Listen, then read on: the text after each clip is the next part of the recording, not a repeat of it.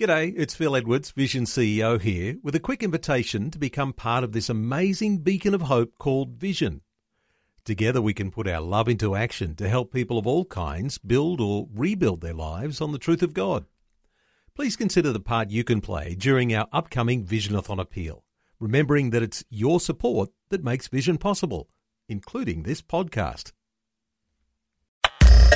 Audio on demand from Vision Christian Media exploring faith and the future. Neil Johnson and Bible teacher Dr. Kameel Majdali. We've been exploring strengths and weaknesses and using the character of Samson from the Old Testament as an example of what happens really in the lives of men and women today. Kameel, if we're talking about overcoming weaknesses, moving to a place where we can be on a trajectory to become strong, how do we do this in our relationship with God? Well, I want to take time throughout this series and to elaborate it with detail how Samson became strong.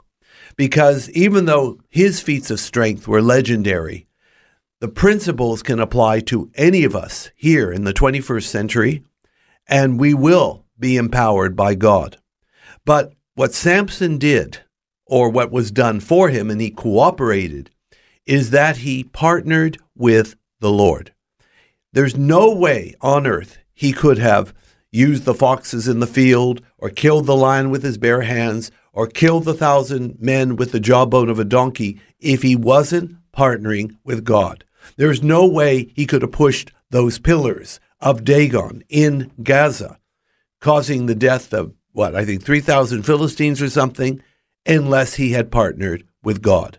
What it says in Psalm 127, verse 1, very, very powerful verse. Except the Lord build the house, they labor in vain that build it. Except the Lord keep the city, the watchman wakes but in vain. In this verse, and I tell you, we are ignoring this verse to our own peril. We have to partner with God. You can't build a house, and it's not just building a literal building, but a family as well. You can't do that without bringing God into the picture. And if you're going to watch a city from enemy attack, you need God's help. Yes, you have two eyes, two ears, and you can discern a fair bit, but God's the one that actually helps you. And that's why, even in church life, Neil, and I'm urging people wherever I go, make sure God is in this plan. Because if you're building without God, you're wasting your time. Our natural tendency, Kameel, might be to do this on our own. But what you seem to be saying in here is that cooperation with God or this partnership with God is the thing that changes our weaknesses to a position of becoming strong. Well, absolutely, that is correct.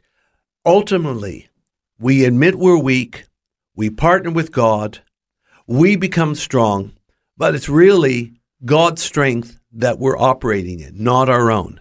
That's what I believe happened to Samson. After all, God can do anything. He, we call him, in theological terms, omnipotent. Omnipotent means he is all powerful. And the wonderful news about God is he is happy, more than happy, to share that empowerment with us. But it has to be completely 100% on his terms, not ours. And to the beginning of that empowerment is when we come to God admitting our weaknesses, admitting our insufficiencies, admitting our sin. And we say, God, I have all this baggage. I have all these problems. I have all these weights. I give them to you.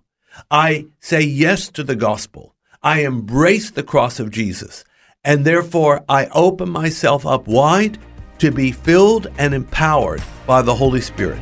When that happens, at that moment, your weakness becomes strength. Faith and the Future with Neil Johnson and Dr. Kameel Majdali from Teach All Nations. For more from Dr. Majdali, including books and DVDs on prophecy, Bible commentaries, plus today's and other episodes of Faith and the Future, go to vision.org.au. Thanks for taking time to listen to this audio on demand from Vision Christian Media. To find out more about us, go to vision.org.au.